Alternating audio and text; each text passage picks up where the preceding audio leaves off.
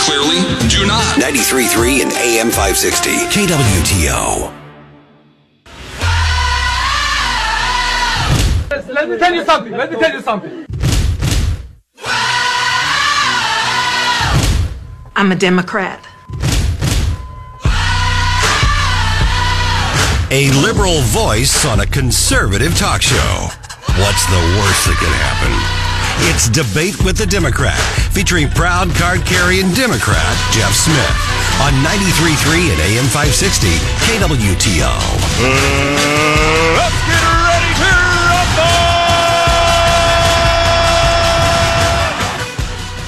rumble! Well, Jeff Smith, we should really start calling this show Discussion with the Democrat because today we're going to talk about drama in the Missouri Senate and is it really a new thing or has it always been that way? But first, question of the day.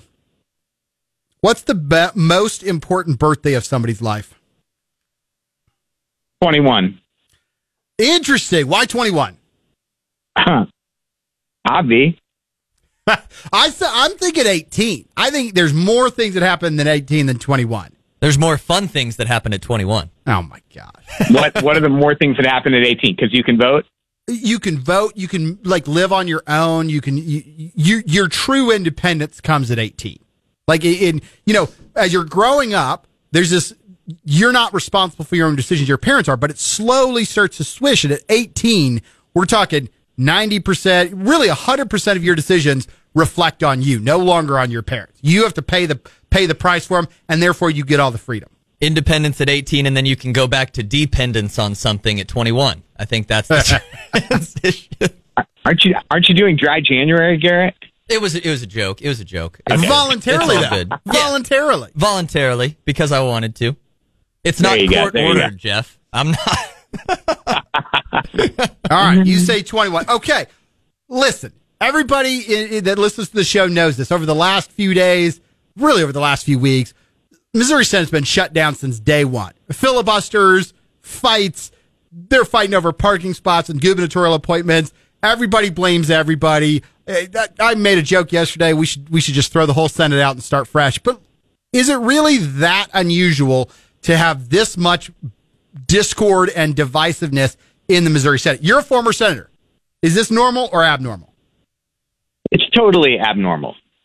I mean, yeah, people people had their moments when I was there. You know, Jason Crowell certainly had some uh, uh, acrimonious floor debates with with some other senators. Um, Matt Bartle, who was a very strong pro life senator, uh, he once did a 17 hour filibuster on his own. Um, but there was never the kind of just vitriolic personal attacks that, that I saw and heard this week in Jeff City. You know, you had a senator call the president pro tem to his face saying, You're the absolute worst president pro tem of the Senate in Missouri's history. I mean, it was just, you know, calling him a liar on the Senate floor. Um, you know, it, it was there was nothing indirect or you know diplomatic about about these uh, these attacks, and you know, frankly, I thought it was unbecoming uh, of the institution. And as one of a, you know a few different former senators that are in the building regularly. Uh, advocating on different issues, we all just shook our heads and lamented what the Senate's become. So, yes, I think this is meaningfully, substantively different from the kinds of arguments that took place, say, 15 years ago. This is really interesting because I- just sort of assumed, and, and you've got a much longer history or sense of history about the Missouri Senate than I do. I assumed this sort of vitriol has happened for the last 40 years, but the difference was timing. That usually it was the last two weeks when everybody was angry and people said things, and that the only difference now is that it happened day one instead of with one day to go. No, that's not true. Yes, there are moments. There are moments when tempers flare in the last week of session when everyone's, you know, pressured to try to get their bills to the finish line. But nothing like, uh, you know, three straight weeks of sustained, you know, personal attacks and calling each other liars on the Senate floor. This is this is not something that I've ever seen. Certainly in the first month of session, uh, and certainly not in a way that was this sustained and deep and personal. What? Okay. Uh, what's the path out? Is or because you know, like I said, you've had, and historically, I everybody Jason Crowell's a legend because he could tie the Senate up, but he always seemed to have sort of a this is what I want. If you give me what I want, I'll go away. This now seems to be I don't know what the path out of this current situation is. It seems yeah. that it's gotten so bad. There's people that in January are just writing off the session. I mean, like, uh, just don't expect anything. Yeah, I mean, I think one of the reasons, and we talked a little bit about this a few weeks ago when we talked about some of the things that are fueling uh, polarization in American politics and in Missouri politics. Do you remember that conversation? I do, absolutely. Uh, that we had. I mean, I think you've got some of those same factors coming into play right now. You've got people like Bill Eigel, who's running for governor. You know, Denny Hoskins, who's running for Secretary of State. You've got Andrew Koenig, who's running for state treasurer. Uh, and they're all seeing, I, I, I would say, I think they're seeing this as a way to differentiate themselves, being a part of the Freedom Caucus as a way to differentiate themselves from their primary opponents in statewide races. You're seeing some Republican clubs in different counties around the state starting to say, "Hey, you know, you're you know you're RINOs if you uh, you know if you don't bring this bill immediately to the floor this moment." And since the the Eigels of the world are seeming to gain or believe they're gaining political advantage with grassroots activists by taking these, you know, I think unusual positions that would be very different from Senate precedent in, in, in pushing for the Senate to operate in a different way. They're not going to stop, I think. Uh, they're going to keep pushing uh, and to, to draw this, to, to deepen this schism between the Freedom Caucus and the so called Republican regulars, the mainstream Republicans in the Senate, because they think it's helping them with the grassroots base in their statewide primaries. That's my assessment of the situation. I'm not saying that. I'm not saying they're wrong to do it. I'm not saying they're right to do it, but I think that's what's going on. What do you think? So I, I somewhat agree with you because, you know, and, and again, harkening back to Jason Crowell or Rob Schaaf, their intra party fights were more about policy we want this bill done, but they just wanted the bill done. Both both Crowell and Rob Schaaf, they weren't looking to to to be promoted afterwards. In the current situation, the voice and the face of this fight are all statewide candidates. they they've basically band together as like a statewide group of people that are constantly saying we're being put upon, and so it seems less about policy, more about we need to raise our profile so people know who we are because they're all polling at three percent statewide. Yeah, and one of the things that relates to that is that, you know, as Tony Luetkemeyer said on the Senate floor and Caleb Rowden said, you know, hey, we're giving you a path here. We'll negotiate with you and we'll say, hey, we'll take those SJRs, the, the Senate resolutions on changes to the initiative petition process. We will refer them to committee today. We will agree to hear them in committee next week, and we'll bring them to the floor uh, right after that. So, as was explained on the Senate floor, it would have been like three or four legislative days to give the thing that the Freedom Caucus was demanding, which was floor t- the getting the IP bill to the Senate floor, and so demanding that it happen today in January, the first month of session, as opposed to one week later, still in the first month of session, seems like a little bit of an you know unreasonable demand. Like they like they're refusing to take yes for an answer. And when you look at that, that would I think suggest that maybe it's not about policy and maybe it is more about you know raising a political profile because the regulars did seem to agree to those demands. Now the next question I have is this: so you know, uh, I and I agree with you. I think the demands from the Freedom Caucus seem totally illogical and unreasonable, and did not seem about policy, but more about raising profiles. But I also thought that that the responsive leadership to say we're taking your committee chairmanships and your party spots, wh- whether or not you agreed with them, came off as petty, and, and now have have galvanized the Freedom Caucus to be like, look how we're put upon, look how awful they're being to us. I agree with you that we should change the name of this segment because we got to go back to arguing about January 6th because I'm agreeing with everything. I'm I'm ag- I'm agreeing with everything you're saying today.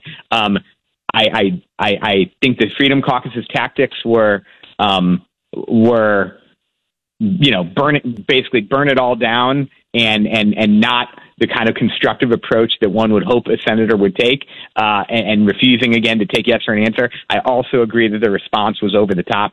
You don't take someone's parking space because that gives them, and I was there when Bill Eigel heard that it happened, it gave him a fun thing to laugh about on the Senate floor and to make, again, the leadership of the Senate look like, you know, petty tyrants. I don't think that's what they are, but I think it was an overreach to do that. So agree with you uh, 100% on, on both sides of that. Well, you know, Can we we- get next week? Can we agree to argue? I am sick of this crap, and I don't think your the ownership, the management of your station likes it when we get on here and agree on everything. All right. And I don't think I don't think your audience likes it either. So can we get a topic we can fight about? Governor Parsons should, should send National Guards troops to Texas to stand with Governor Abbott. Oh my God! Yeah, buddy, let's go. Dude, Have you not read the Constitution? Do you know anything about federalism? Our international border is not patrolled by a state; it's patrolled by the federal government. And when they abdicate their role, it is incumbent upon those states to provide the protection that the federal government has failed to give them. You probably supported the obviously unconstitutional Second Amendment Preservation Act as well. You probably And- and support you're- terrorists and you're- and you're- bringing you're a bombs lawyer. to the United And you're a States lawyer. in Eagle Pass, Texas, a- because we're not attorney. checking them. We don't have a wall. We can't even have barbed wire. We're just saying green light to every terrorist that wants to walk into our country. It's gonna happen. Mark my words. You like And you know why we don't have a wall? We don't have a wall. President Trump had a Republican Senate, a Republican Congress, and he couldn't get the wall done. Do you know how much, how many miles of the wall he built? You know, Barack Obama was building a wall. You know that Democrats and Republican presidents have both been working on this wall until Donald Trump started working. And then suddenly everybody's like, well, we can't build a wall. It was a bipartisan idea until Donald Trump decided it was a good one. And then suddenly everybody else said it's a bad idea.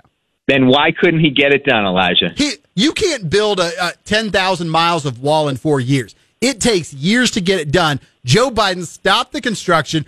All the all the the the, the building materials they have are either being sold off or sitting collecting mothballs. You had Governor Ducey down in Arizona last year taking empty shipping containers and trying to rig a wall because they they're having the same problem that Texas is having. And now you've got you've got cities like New York being like, oh, we've got too many too many illegal immigrants that are coming across the southern border. We have a state of emergency. What else is Texas supposed to do when the when Joe Biden says, nope, you can't protect your southern border? What I would like to see is a more constructive approach where instead of dumping human beings in other cities and states and using them as political props, I would love to see a more constructive approach. I agree with you that blue states and non-border states need to step up, and and I think it has actually been an effective. Uh, to, to some degree, it, it has been an effective political tactic, but I don't like to see human beings used as props. And I'd love to see more collaboration from mayors of cities all over the country to say, hey, we could absorb 500 people instead of just having thousands of people dumped in an uncoordinated fashion in certain places, which is just exacerbating the crisis that we have instead of actually trying to address it. Now, I actually uh, I disagree with you when you. If you, I, I talked to some people that just came back from a mission trip to Central America.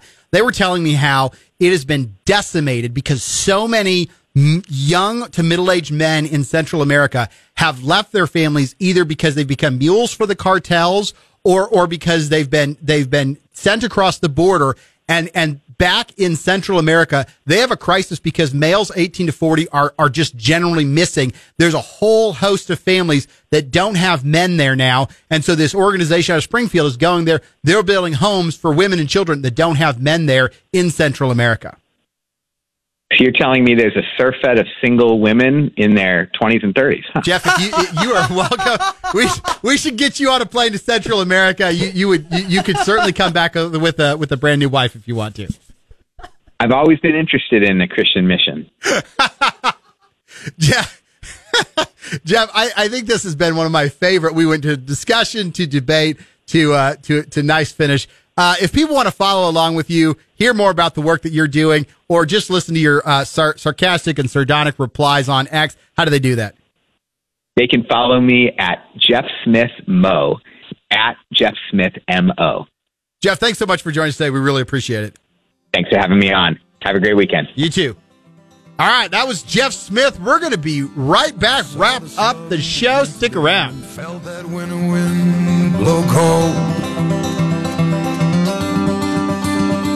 Man learns who's there for him when the glitter fades and the walls won't hold.